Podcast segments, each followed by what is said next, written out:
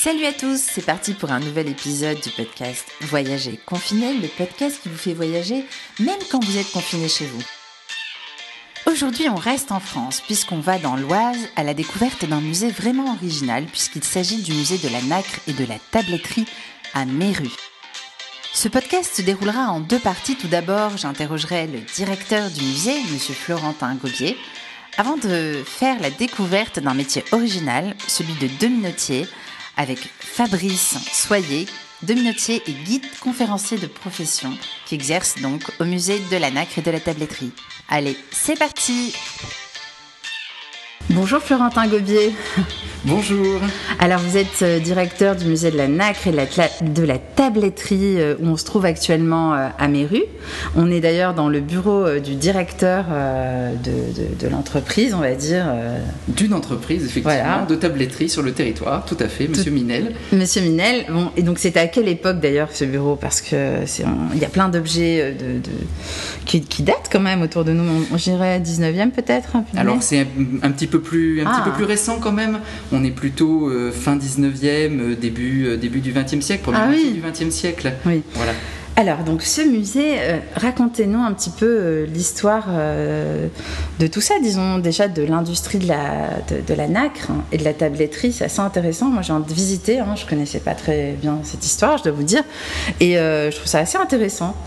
Alors effectivement, la, question de la tabletterie interroge souvent les visiteurs qui ne savent pas trop ce qu'ils vont trouver derrière le mot tabletterie, euh, qui est en fait à l'origine tout simplement le mot tablette, hein, qui était des tablettes à écrire, euh, en os, en ivoire, ou en tout cas dans des matières dures d'origine animale, euh, qui étaient sculptées, qu'on enduisait de cire, et sur lesquelles on pouvait écrire. Ça remonte évidemment à une époque de l'Antiquité, qui s'est perdurée ensuite au Moyen Âge, et ça a donné naissance à une corporation de métiers qu'on appelle les tabletiers, qui fabriquaient ces tablettes, et puis ensuite ils ont fabriquer d'autres objets à partir de ces matières d'origine animale. Alors on parle d'os, on parle euh, d'ivoire, on met également d'écailles de tortue, de nacre euh, ou de corne, par exemple, toutes ces matières d'origine naturelle, sans oublier le bois qui est une des grandes matières euh, qu'on utilise. Et Méru va devenir un centre de tabletterie sans qu'on ait véritablement la raison. On sait que ça commence dès le XVIe siècle, donc c'est assez ancien où on va voir des gens commencer à travailler ces matières pour faire notamment des petits articles de jeu comme les dés et c'était ce que l'on appelait des dessiers qui fabriquaient les dés pour jouer, tout simplement, comme on connaît aujourd'hui dans notre jeu de Monopoly ou de Bonne Paye. Ils sont en plastique, mais à l'origine, ils étaient plutôt dans ces matières d'origine naturelle. Et c'est comme ça que ça va se développer ensuite tout au long des siècles jusqu'à l'industrialisation du 19e euh, qui va arriver et permettre la naissance de ces usines. Mhm. Et la tabletterie, euh, les objets en nacre, etc., ils ont été fabriqués où essentiellement en France? Seulement ici? Alors ils ont été surtout fabriqués à Méru. Euh, Méru est à 60 km de Paris. Donc il y avait généralement des familles qui étaient installées ici, qui envoyaient des enfants en apprentissage aussi chez des tabletiers parisiens. Et il y avait un jeu vraiment d'échange entre Paris et Méru, où évidemment la main-d'œuvre était souvent moins chère, les loyers aussi étaient moins chers, même euh, au XVIIe siècle, euh, ce qui permettait du coup de faire la fabrication ici et la vente plutôt euh, à Paris. Et est-ce qu'on a une idée du nombre d'ouvriers qui ont travaillé ici en fait depuis disons les débuts à peu près. Donc, euh, Alors c'est très difficile à c'est quantifier. Pas facile, oui. C'est pas facile. Euh, on estime que au départ, c'est plusieurs familles qui se sont euh, agrandies et qui vont finalement donner presque ce début d'artisanat local qui semblait être plus intéressant économiquement finalement que de cultiver la terre. On a pensé que certains paysans le faisaient durant la morte saison et puis finalement on voit qu'il y a finalement des artisans qui vont faire ça toute l'année et donc on voit que ça grossit au fur et à mesure la période d'apogée est vraiment située autour de 1880-1910 à peu près, où on pense qu'il y aurait presque jusqu'à 10 000 personnes, alors qui comprend les hommes, les femmes et les enfants qui travaillaient aussi euh, sur cette région, c'est-à-dire Méru et tous les villages aux alentours, hein, c'est-à-dire presque un quart euh, du département aujourd'hui de l'Oise. Mais comment on explique que cette industrie soit développée ici justement?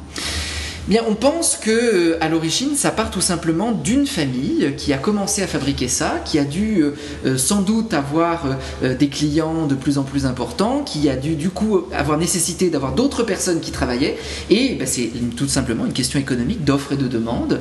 Et puis on a eu de plus en plus de personnes qui ont commencé à travailler ces matières. Alors au départ, des matières locales, l'os, le bois, la corne, et puis grâce au développement du commerce international par la compagnie des Indes notamment, avec l'arrivée de ces matières exotiques comme l'écaille de tortue ou la nacre, par les ports français normands notamment, on va voir arriver des nouvelles matières. Et comme ici on avait un savoir-faire pour travailler tous ces petits objets, eh bien les nouvelles matières vont permettre de les enrichir et de faire des objets de plus en plus luxueux. Mhm. Alors ce musée où euh, on se trouve actuellement, donc il y a plusieurs parties et on commence par la partie nacre vraiment et on comprend vraiment comment est fabriqué euh, un bouton de A à Z. Alors est-ce que vous pouvez expliquer ce process?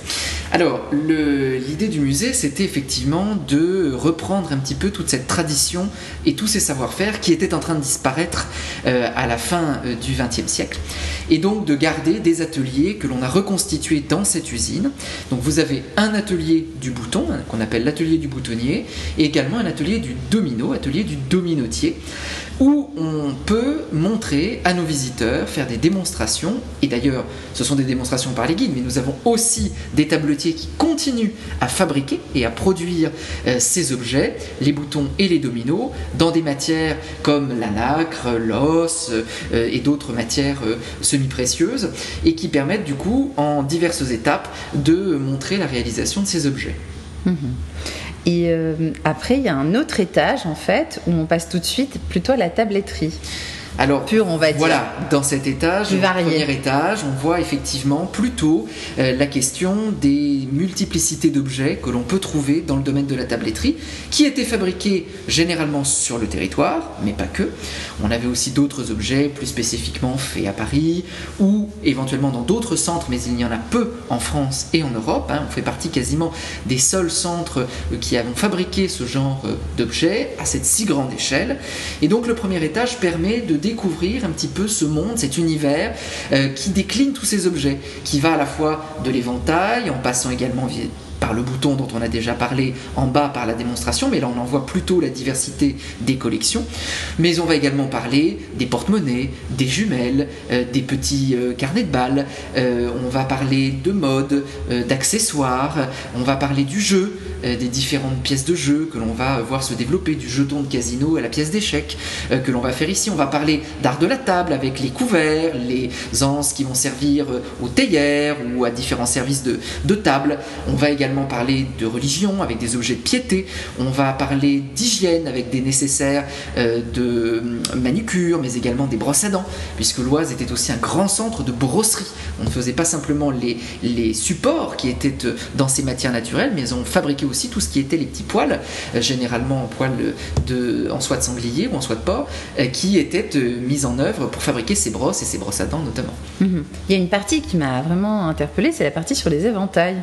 C'est assez Il y a notamment toute une histoire autour du langage de l'éventail. Moi, je ne le connaissais pas du tout. Donc ça, c'était au 19e siècle pour le coup. Et on voit des petits panneaux qui racontent voilà, comment comment on communique juste avec son éventail. Oui, exactement. En fait, cet objet est un objet qui, alors, qui existe là aussi depuis l'Antiquité, hein, euh, qui a eu un grand développement en Europe à partir du XVIe siècle. Et on sait qu'à Méru, dès le début, dès le XVIIe, on voit des ateliers qui commencent à fabriquer les montures d'éventail. Ils ne fabriquent pas la feuille qui va dessus, ils fabriquent juste le support qui va de plus en plus avec les années s'enrichir et devient de plus en plus luxueux. Et au XIXe siècle, ça devient tellement luxueux que dans les élites, dans l'aristocratie, on a envie de s'amuser un petit peu. Et donc on crée, euh, grâce à quelques personnes qui vont écrire justement un petit langage de l'éventail, ou à la manière dont vous tenez votre éventail, dont vous le dépliez, dont vous le refermez, dont vous le bougez, vous le manipulez de gauche à droite, de haut en bas, va dire quelque chose. Évidemment un langage féminin, un langage autour de l'amour, qui est finalement un langage plutôt du jeu, hein, quelque chose de plutôt anecdotique, qui n'est pas quelque chose que tout le monde connaissait, c'est vraiment un amusement euh, qui s'est développé et qui a été euh, écrit par certaines personnes dans des petits manuels pour s'amuser un petit peu divertir la haute société. Mhm. Et puis il y a cette salle sublime avec tous les éventails, c'est circulaire, c'est vraiment magnifique. La salle est effectivement une forme d'éventail, comme vous avez pu le voir, qui présente une trentaine d'éventails, alors que l'on présente de manière temporaire, parce que ce sont des objets très fragiles, donc qui nécessitent d'être présentés cycliquement, donc on les change à peu près tous les deux ou trois mois, pour en présenter un petit peu notre collection, qui est à peu près aujourd'hui de 400 éventails dans la, dans la collection. Donc on essaie de faire euh, par roulement pour présenter les différentes époques et les différentes matières que nous avons. Mhm. Et il y a les dominos. Alors les dominos, évidemment, c'est euh, un des grands savoir-faire de Méru qu'on ne connaît absolument pas. Quand on joue au domino, on ne sait absolument pas que c'était à Méru qu'ils étaient fabriqués. C'est un centre vraiment qui va développer ce, jeu. Alors c'est pareil, son histoire est toujours un peu complexe, on a toujours du mal à connaître quelle est l'origine de ce jeu, mais euh, on va voir vraiment un développement de ces jeux de domino au 19e et au 20e siècle particulièrement, en os et en ébène, qu'on va aujourd'hui décliner avec de la nacre et d'autres matières pour essayer de jouer un peu sur les contrastes de matière où l'on avait dans un jeu 28 pièces, hein, qui permettent d'assembler évidemment par combinaison de chiffres d'un côté de l'autre du domino, et qui correspondent presque, on pourrait dire, à 28 étapes de travail euh, pour fabriquer ces jeux de domino que l'on fabrique toujours au musée de la nacre et de la tabletterie. Mhm. Donc justement, il y a des objets que, que vous vendez aujourd'hui à l'extérieur, je veux dire, qui, qui, sont répandus. Tout à fait. Euh, on, a une, production d'objets euh, ici euh, au musée, que ce soit euh, les boutons, mais également les dominos, et puis des objets un petit peu plus contemporains que l'on va développer, alors dans le bijou par exemple, mais également des petits marque-pages, des presses-papier, des, articles de bureau, voilà qu'on peut travailler soit ici vraiment en totale indépendance, soit en collaboration avec d'autres artisans qui permettent là aussi de maintenir un petit peu cette idée du savoir-faire, parce que l'idée c'est vraiment de garder ici une trace de ce savoir-faire, hein, de montrer que c'est un savoir-faire vivant euh, qui euh, est aujourd'hui finalement très très peu représenté euh, dans la profession. Les tabletiers, ça n'existe presque plus. Il y en a quelques-uns, mais ils sont très peu nombreux à travailler parce qu'on est sur des matières luxueuses et, véritablement des articles presque uniques à chaque fois. Et par exemple, aucun jeu de domino ne sera pareil. Comme tout est percé à la main, à chaque fois vous avez un léger décalage. On n'est pas dans une production industrielle énormée, on est vraiment dans une production de la main, hein, d'un savoir-faire qui se transmet euh, presque de génération en génération. Alors comment il s'est transmis ce savoir-faire ici justement? Alors il s'est transmis grâce à quelques anciens euh, qui, euh, au moment de l'ouverture du musée, avaient vraiment l'idée de faire en sorte que ces gestes puissent perdurer grâce au musée. Donc plusieurs jeunes apprentis sont passés par le musée, ont appris ces gestes-là, sont restés. Certains sont partis, mais on a pu en reformer d'autres par la suite. Alors ça reste une vraie question hein, pour nous aujourd'hui, euh, la formation de ces personnes-là, puisque on va pas former en apprentissage des gens pour fabriquer des boutons, sachant que finalement on est vraiment dans la transmission d'un patrimoine plutôt que dans une question de vente et, de rentabilité économique. Hein. On est vraiment ici dans la préservation. Donc voilà, on est toujours aujourd'hui euh, à surveiller cette transmission, cette transition qui est euh, vraiment un, un, challenge de chaque instant, on pourrait dire, pour pas qu'il se perde et qu'il se perpétue. Alors il y a combien de tables qui travaillent ici, par exemple Alors, on a deux personnes qui euh, euh, travaillent ici dans le domaine de la tabletterie, euh, qui sont à la fois dans le domaine de la création, de, le domaine de la restauration pour certains objets, et le domaine de la production, bien sûr, pour certaines séries, pour que les gens puissent quand même les acheter, parce que faire que des mm. objets uniques, évidemment, ça ne conviendrait pas. On a quand même une forte demande d'achat de ces objets, comme souvenir, bien sûr. et puis, à côté d'eux, on a deux autres personnes qui sont, elles, deux minotiers. Euh, qui ont appris là aussi ce savoir-faire des anciens et qui fabriquent les dominos en plus d'autres activités qu'ils mènent au musée. Euh, un pour euh, tout ce qui va être le soutien à la gestion des bâtiments et des expositions quand on en monte, et puis l'autre qui est guide aussi et qui est médiateur dans le cadre du musée. Mhm. Et il y a aussi des machines, on ne peut pas les rater ces machines. Et oui, elles sont très nombreuses au musée de la Nacre. Mhm. Ce sont des machines alors qui sont plus ou moins anciennes, hein, qui sont entre les années 1920 et les années 1950, euh, qui sont des machines qui ont été données la plupart du temps par d'anciens euh, boutonniers, par d'anciens tabletiers. Euh, c'était généralement les mêmes pour tout le monde, hein. tout le monde avait à peu près les mêmes, donc souvent on a été obligé d'en refuser parce qu'on avait 15 ou 30 fois les mêmes. Mhm. et le but c'était vraiment de remonter un petit peu une évocation de cet atelier comme on pouvait le trouver dans ces usines, alors en dimension plus réduite, parce qu'il faut s'imaginer qu'il y avait beaucoup plus de, machines que cela dans les usines, mais elles étaient là sur des bancs et permettaient aux ouvriers de travailler sur chacun une machine, en particulier toute la journée. Et ce qui nous permet aujourd'hui de garder un petit peu cette idée-là et de continuer à fabriquer à partir de ces machines-là. Pas question d'utiliser des machines modernes. Et elles sont toutes actionnées grâce à une machine à vapeur ancienne, hein, qui est quand même assez impressionnante, qui date de 1902, mhm. euh, qui avait été fabriquée dans l'Oise, qui servait dans l'Oise, à Rantigny très exactement, mais dans une scierie de bois, euh, qui a été remontée ici pièce par pièce et qui fonctionne. Alors évidemment aujourd'hui plus par vapeur, mais par compresseur euh, d'air, donc d'air froid et plus d'air chaud, et qui permet de mettre en route l'ensemble des machines hein, par un arbre de transmission qui transmet la force, et du coup on peut mettre en route toutes les machines. Mhm. Et aujourd'hui la nacre, les objets en nacre, euh, en tabletterie. On les fabrique où en fait en dehors d'ici? Comment ça se passe au niveau mondial? Alors au niveau mondial, il faut se dire que déjà la nacre est une matière euh, assez rare quelque part. Hein. Ce sont des coquillages euh, qui la produisent, pas tous les coquillages, certaines espèces, et qui vont d'ailleurs produire différents types de nacre. On va avoir des nacres plus ou moins blanches, plus ou moins rosées, certaines vont être très vertes, ça va dépendre des espèces de coquillages. La nacre blanche, vraiment la plus brillante, la plus belle, en fait, vient de ces huîtres perlières hein, qui permettent de fabriquer les perles euh, dans des fermes, tout simplement, et sont récupérées une fois que la coquille ne vit plus. Et euh, ce sont ces, coquilles qui vont ensuite servir à débiter à l'intérieur des, euh, soit des pions, soit des plaquettes de nacre dans lesquelles on va pouvoir travailler. Alors il y a plusieurs pays hein, qui sont producteurs de ces coquilles. Vous avez par l'Australie, vous avez les Philippines, l'Indonésie, mais également en mer de Chine et du Japon.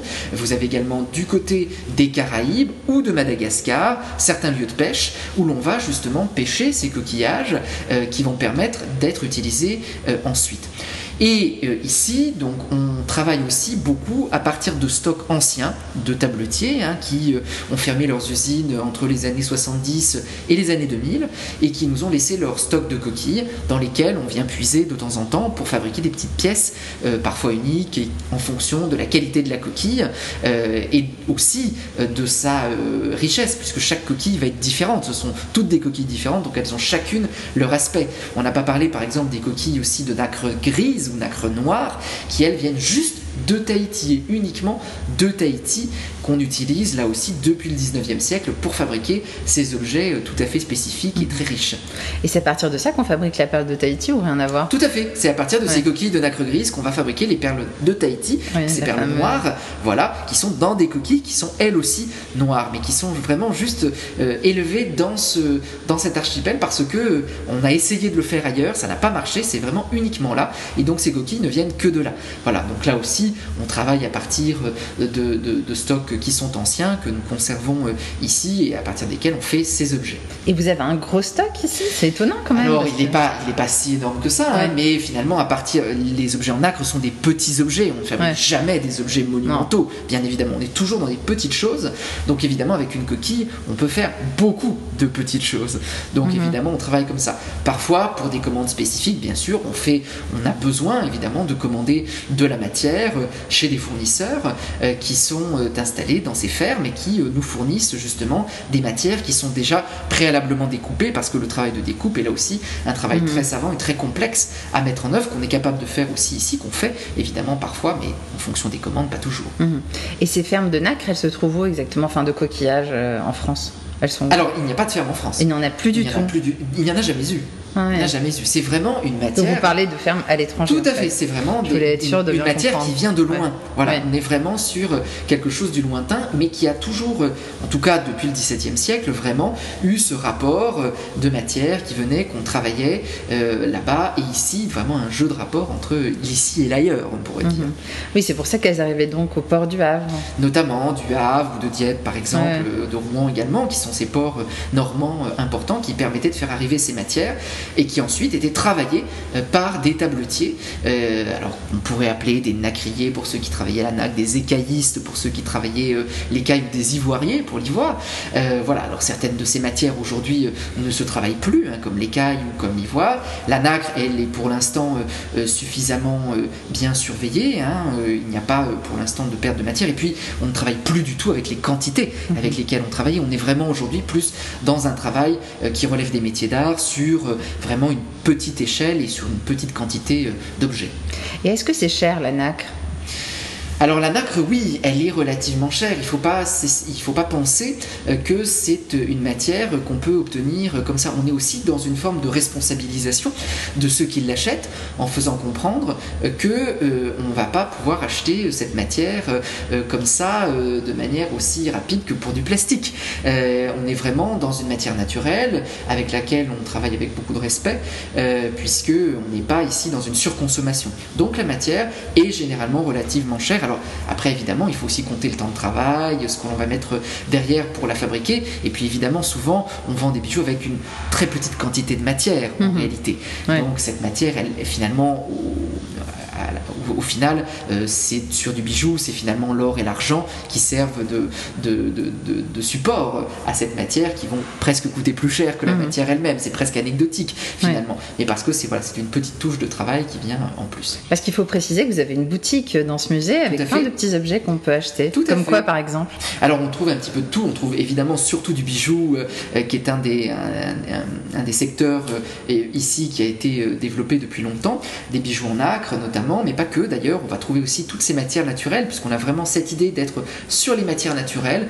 on va trouver aussi du bois, on va trouver du corozo, qui est une noix euh, végétale qu'on appelle l'ivoire végétal. On va trouver de la corne également, mais aussi du sabot, par exemple, euh, avec tous ces bijoux qui sont euh, fabriqués dedans par des créateurs, une partie des créateurs qui sont d'origine française ou, européenne généralement, et puis ici nous aussi nos propres productions, parce qu'évidemment on ne pourrait pas suivre la cadence avec seulement deux personnes qui travaillent, ne suffirait pas. Donc là aussi, on est euh, dans, une, dans quelque chose d'assez bien proportionné euh, dans la boutique avec un renouvellement évidemment des collections au fur et à mesure euh, du temps.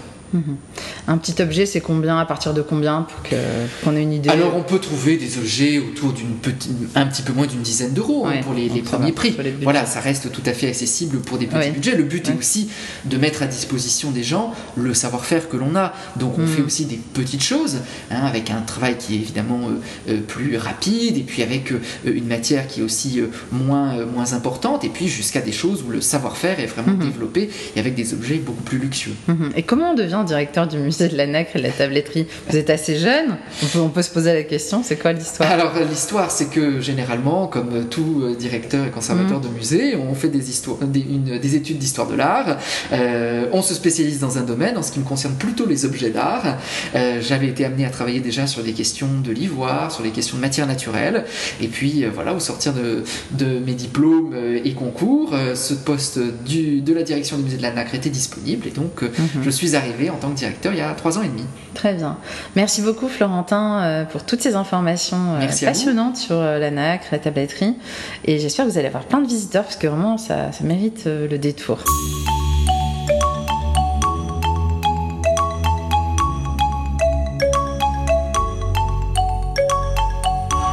Bonjour Fabrice Soyer. Bonjour. Alors expliquez-moi, on est où là en fait? Quelle est votre profession exactement? Parce que c'est un atelier, j'ai l'impression quand même ici. C'est la particularité du musée, en fait. Ce musée, c'est un musée vraiment vivant. C'est-à-dire que vous êtes dans mon antre, vous êtes dans l'atelier de Dominotier. C'est-à-dire que quand je suis pas en visite, euh, mon premier métier, hein, c'est guide conférencier. Mais quand je suis pas en visite euh, avec vous, eh ben, en fait, je suis aussi dominotier. Je perpétue un savoir-faire qui est sur la région depuis très très très longtemps. Donc euh, la dominoterie, donc on fabrique des dominos en os et en ébène. Mm-hmm. Donc ça, c'est un domino qui est pratiquement terminé. Il reste plus qu'une, deux, deux opérations. La, première, c'est le perçage, que j'ai fait il y a quelques instants. Et puis la seconde, ça sera le mouchetage, que je vais vous montrer juste après. Mhm. D'accord. Alors, comment, comment on devient dominotier J'ai l'impression que ça n'existait plus, moi, ce métier. Alors en fait, c'est le, papa du jeune homme qui travaille avec moi. Hein. J'ai un autre collègue qui est aussi dominotier. On est quatre en atelier à l'heure actuelle. Donc il y a deux restaurateurs, créateurs de bijoux aussi pour la demoiselle. Donc on est trois garçons et une fille. Et euh, il y a parmi ces garçons le, mon double, c'est-à-dire la personne qui travaille avec moi. Et le, plus beau, c'est que c'est son papa qui nous a formés. Ouais. Ça, c'est une très belle histoire. Donc, je suis arrivé ici. En fait, moi, j'étais pas du tout. Euh, je suis de la région. Hein, J'ai eu de la famille qui a travaillé dans, dans, le métier de la dominoterie, etc.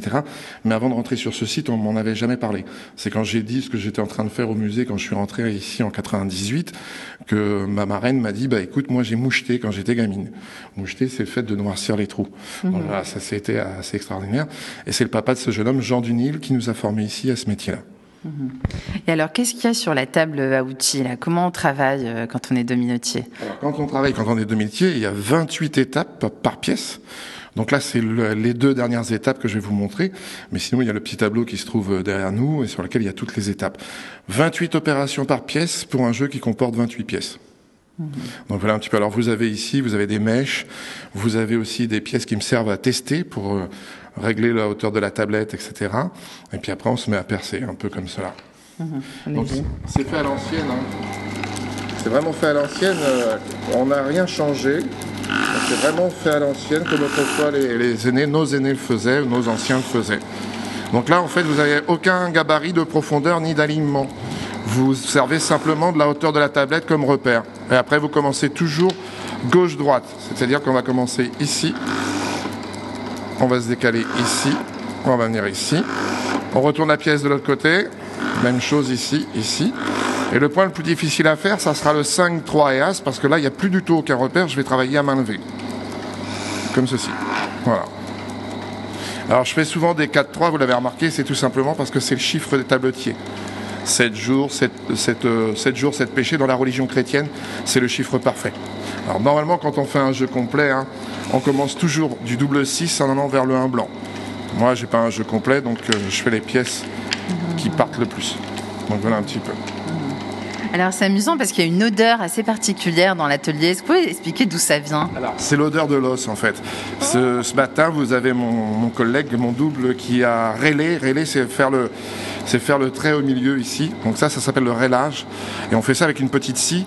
Et c'est l'odeur de l'os que vous avez dans cette salle. Et donc c'est vrai que quand on n'est pas habitué, ça, ça, peut paraître un peu, un peu bizarre, un peu étonnant. Mhm. Euh, il euh, y a l'odeur de la nacre aussi qui ressemble un peu à, à, la fraise du dentiste sur les dents, donc qui est pas très sympa.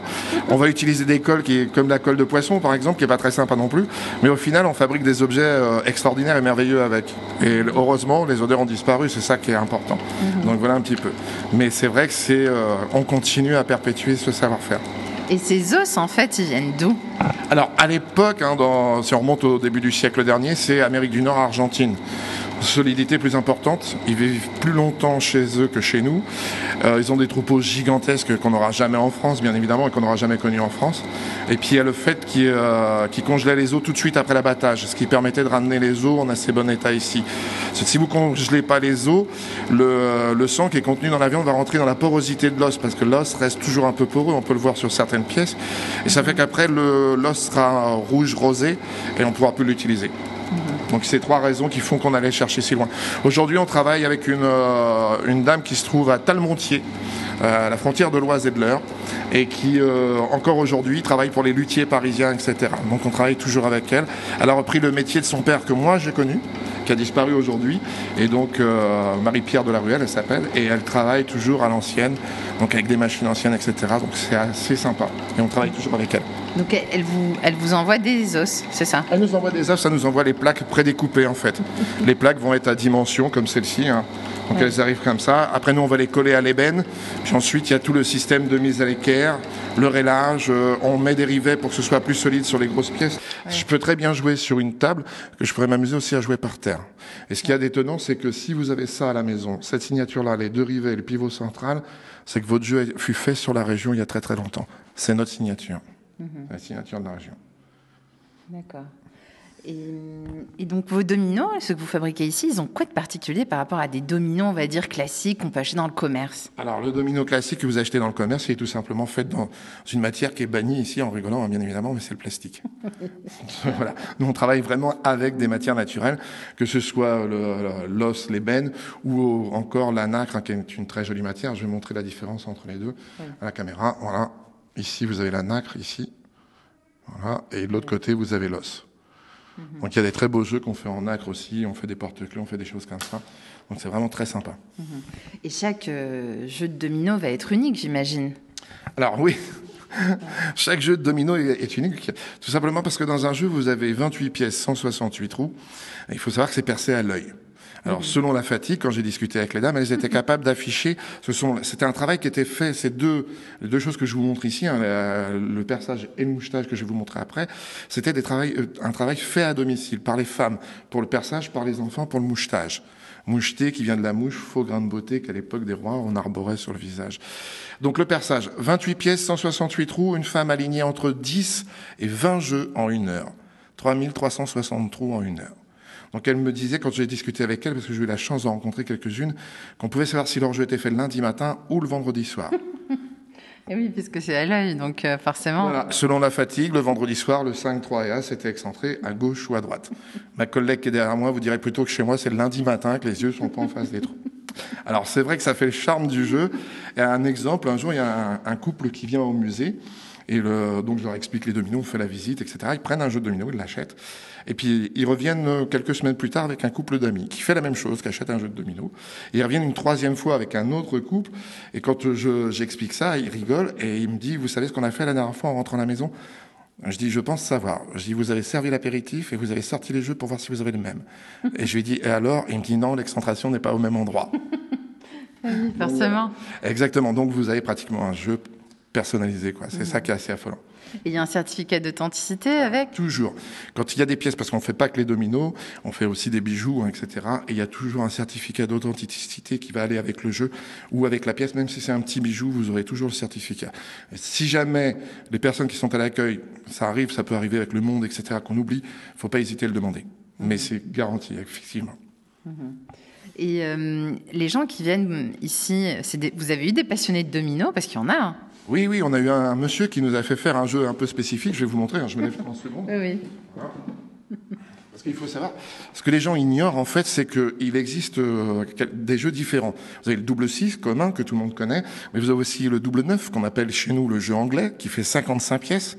Et vous avez cette pièce qui est tellement rare, Oui. qui est un double 12. Ah, j'en et avais qui jamais fait vu. 91 pièces, je vous le montre à la caméra, voilà. 91 pièces. Alors, depuis 22 ans que je suis ici, parce que je suis arrivé au musée quand même en 98, hein, je fais partie un peu des, des murs maintenant, des meubles. Le musée, il est ouvert quand? Alors, le musée est ouvert en mai 99 et officiellement a été inauguré en mai 2000. ah oui, Donc vous êtes vraiment euh, arrivé avec les meubles. Voilà, je suis dans le jus depuis le début. Donc, voilà un petit peu. Alors, il faut savoir que des jeux de double neuf, on en fabrique trois ou quatre par an depuis 20 ans qui sont vendus à l'accueil. Et on a eu une seule commande en 22 ans d'un double 12, donc qui comporte 91 pièces. Et je pensais que c'était un collectionneur qui voulait un jeu un peu particulier. Et un jour, dans ma visite, j'ai eu la chance d'avoir le couple qui avait acheté le jeu. Et au moment où je disais, bah voilà, il y a un double 12, on en a fabriqué qu'un, et c'était pour un collectionneur, la dame m'arrête et me dit, non, jeune homme, c'est simplement pour jouer tous les week-ends avec. C'est ce qu'on fait. Elle dit, c'est moi qui ai acheté les jeux pour mon mari. Ah, c'est drôle. Donc voilà un petit peu. Et c'est vrai que les gens connaissent pas ni le double 9, ni le double 12. Ah oui, moi, j'avais jamais vu ça. Voilà. Donc, euh, sur- Il y a une petite légende qui court sur, sur la région, comme quoi un tabletier, dominotier, aurait fabriqué, avait sept enfants, et aurait fabriqué un jeu pour chacun de ses enfants. Double 6, double 7, double 8, double 9, double 10, double 11, double 12. Resteront le 7, 9 et 12. Mais ces jeux-là existent bien, c'est assez affolant. Est-ce que vous pouvez expliquer, parce que quand même c'est un podcast aussi audio, euh, c'est quoi ces double 6, double 12, double... Alors, ce sont des jeux, des jeux de domino qui sont euh, que, qui sont pas communs, que les, peu de personnes connaissent. Avant de rentrer euh, au musée, je connaissais le double 6 comme tout le monde. J'aurais jamais imaginé qu'il y avait un jeu de domino double 9 et un jeu de domino double 12. Oui, c'est vrai que c'est surprenant. Et l'histoire des, des- Parce que je sais que vous êtes aussi guide conférencier, donc vous devez la connaître, l'histoire. Euh, l'histoire des dominos, c'est quoi Qui a inventé ce jeu Alors, le, le jeu de domino remonte à, si je me trompe pas, au XVIe siècle avant Jésus-Christ, et c'est un jeu divinatoire en fait euh, chinois. Et qui a été rapporté euh, apparemment en Europe par les Espagnols et auquel on rajoutera les Blancs, qui n'existaient pas à l'époque. Donc à quel siècle vous avez dit 16e siècle avant Jésus-Christ. Ah oui, ça date euh, d'il y a très, très, très longtemps. Ah oui, et, et c'est c'est vrai qu'aujourd'hui, moi, pour ce que j'en connais, parce que je voyage pas mal normalement, enfin pas en époque de Covid, mais dans la Caraïbe, c'est incroyable la folie qu'il y a autour des dominos. Mais ça va de la Guadeloupe, en passant par la Martinique, par Cuba, enfin, c'est passionnel dans la rue. Vous voyez des petits papis qui jouent, des fois, euh, c'est c'est tendu. Voilà. Et vous savez pourquoi? Mais non, justement, j'ai jamais compris. Pour moi, les dominos, je sais ce que j'ai dans la Caraïbe, c'est un jeu très très zen pour les petits papis mamies en maison de retraite, voire pour les enfants. Mais jamais j'avais vu ça. Alors pourquoi? J'ai jamais osé leur demander. Ils étaient un peu énervés. Donc j'avais j'avais vu un. Moi, j'avais vu un reportage de Jean-Pierre Pernaut, mais pas jusqu'au bout, parce que c'est intéressant. Et euh, en discutant un jour avec un, un ami qui est qui, a, qui habite en, bas de chez moi, il est Martinique. Alors il me dit tiens, je viens d'arriver, euh, viens prendre le petit feu, d'accord, j'y vais et tout. Et puis on discute ensemble et il me dit qu'est-ce que tu fais dans la vie? Bah je dis je fabrique des dominos en os et en ébène. Il me dit non tu. Mais je dis si si, je suis guide conférencier, je fabrique des dominos. Et il me dit tu peux montrer Alors je vais chercher. Ah, vous êtes devenu son meilleur ami peut-être. je vais chercher une boîte et je lui montre. Ah il me dit c'est incroyable etc. Mais il me dit chez nous les les pièces elles sont plus grandes. Ah ben je dis justement, tiens, j'ai un reportage que j'ai pas vu. L'Équateur, c'est-à-dire Martinique, Guadeloupe, Cuba, etc. Quand ils jouent avec les pièces, ils font ça. Tu peux m'expliquer pourquoi? Et il me regarde très sérieusement et il me dit c'est pour réveiller le voisin quand il soit endormi. Oh, et je dis non. Drôle. Je dis tu te moques de moi et il me dit non non. que j'aurais pensé. Sérieux. Il me dit c'est vrai, c'est juste pour ça en fait, c'est juste pour faire du bruit. Il dit on aime bien faire du bruit, donc on tape les pièces sur la table. Parce que moi je m'étais imaginé qu'il jouait comme nous on jouerait à la belote. Vous savez quand vous jouez à la belote, vous, vous, tapez un peu la carte pour faire appel à votre partenaire. Et je pensais que c'était ça. Et non en fait c'était juste pour faire du bruit. Non, c'est vraiment amusant parce que c'est vrai que maintenant que vous me le dites, ça me paraît logique parce que souvent ils jouent en extérieur, il fait très chaud, il y a un petit côté euh, un peu, on s'endort quoi. Le petit feu qui traîne à côté. Oui, le petit rhum et compagnie. Donc forcément. Exactement. Forcément, ça aide pas à rester éveillé. Donc maintenant que vous me dites ça, plus l'âge, parce que c'est souvent des gens d'un certain âge. Donc effectivement, il vaut mieux, vaut mieux taper le domino de temps en temps. Ah, c'est très drôle. Cru, hein. Au départ, je n'ai pas cru. Non, mais ça, ça fait complètement sens. Moi, je l'ai vu. Euh, j'ai vu partout, effectivement, partout il tape. Ah non, c'est vraiment, euh, c'est très amusant. Et un jeu de domino, alors comme ça, si on veut en acheter un euh, au musée, combien ça coûte? Est-ce qu'il y a des prix Alors il y a différents prix. Le jeu traditionnel qu'on fait ici, il est actuellement, si je me trompe pas, à 169 euros. Ah oui. Ce qui, est, ce, qui ce qui est pas énorme par rapport au temps de travail que vous passez dessus. Alors combien de temps Mais pour qu'on ait une idée quand même, parce qu'on a compris les différentes étapes. Alors le problème, c'est que malheureusement, je, je vais donner approximativement, mais il faut une matinée pour fabriquer un seul des jeux. Parce qu'en fait, moi, je suis pas tout le temps comme mon collègue. Hein, il est à la technique, etc. Moi, je suis en visite, etc. Et donc, on n'est pas tout le temps sur les jeux. Mais quand on part sur une série de 1500 pièces qui représente à peu près 35 jeux, il nous faut près de 6 semaines pour arriver à le faire sachant qu'on n'est pas en permanence dessus, etc. Je pense que si on pouvait en permanence être dessus, il nous faudrait deux bonnes semaines pour arriver à faire les 35 jeux. C'est très très long. Ouais, c'est très long. Et ce musée, puisque vous êtes guide conférencier, qu'est-ce qu'il a d'exceptionnel? On a déjà, euh, enfin j'ai rencontré le directeur qui m'a expliqué, mais pour vous, par rapport au grand public, qu'est-ce que vous voulez faire passer comme message, au-delà bien sûr de, de la fabrication dans l'atelier des dominos, de, de cet art euh, préservé? c'est un musée vivant. Il y a très peu de musées en France qui sont vivants, c'est-à-dire que les machines que les gens vont voir en visite, ce sont les machines sur lesquelles on travaille quand ils sont pas avec nous. Alors quelquefois ils arrivent, ils nous voient par la fenêtre parce qu'on est en train de faire une, des étapes de fabrication, mais c'est vraiment un musée vivant. C'est un musée magique aussi. Il faut savoir que le premier article paru sur un, un éventuel musée pour rendre hommage à tous ces gens, à mes aînés, à mes anciens, puisque j'en fais partie, je suis de la région, il a paru en 1904 il va falloir attendre 94 mm. ans avant que la communauté de communes des Sablons lance ce projet. Et le plus beau, c'est que quand les gens ont entendu parler de ce projet, ils ont appelé l'association qui chargeait à l'époque de récupérer les machines. Et toutes les machines que vous avez vues, pour la plupart, ont été données par les, les, les gens, les descendants de ces, de ces euh, travailleurs, etc. Et donc c'est un musée magique pour ça. Mm-hmm. Et vous, quand vous euh, travaillez, euh, que vous, vous, êtes à cet atelier de fabrication de dominos, vous vous sentez comment? Est-ce que ça vous plaît? Sincèrement, est-ce que vous êtes concentré? Est-ce que ça vous détend? Qu'est-ce que ça vous apporte? Alors moi, ce qui me détend, c'est surtout les visites. oui, vous préférez parler avec les gens.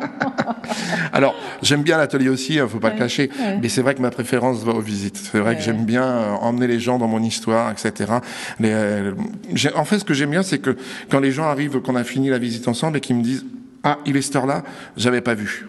C'est qu'ils ont passé un bon moment parce qu'ils ne sont pas aperçus du temps passé. Et ça, pour moi, c'est gagné. Et vous-même, vous jouez au domino alors? Moi, je suis un très bon joueur de domino. le double 6, le double 12, lequel? Alors, le double 6. Bon, en on fait, est dans du classique, mais ça va. Bah, je vais vous expliquer pourquoi je suis un très bon joueur.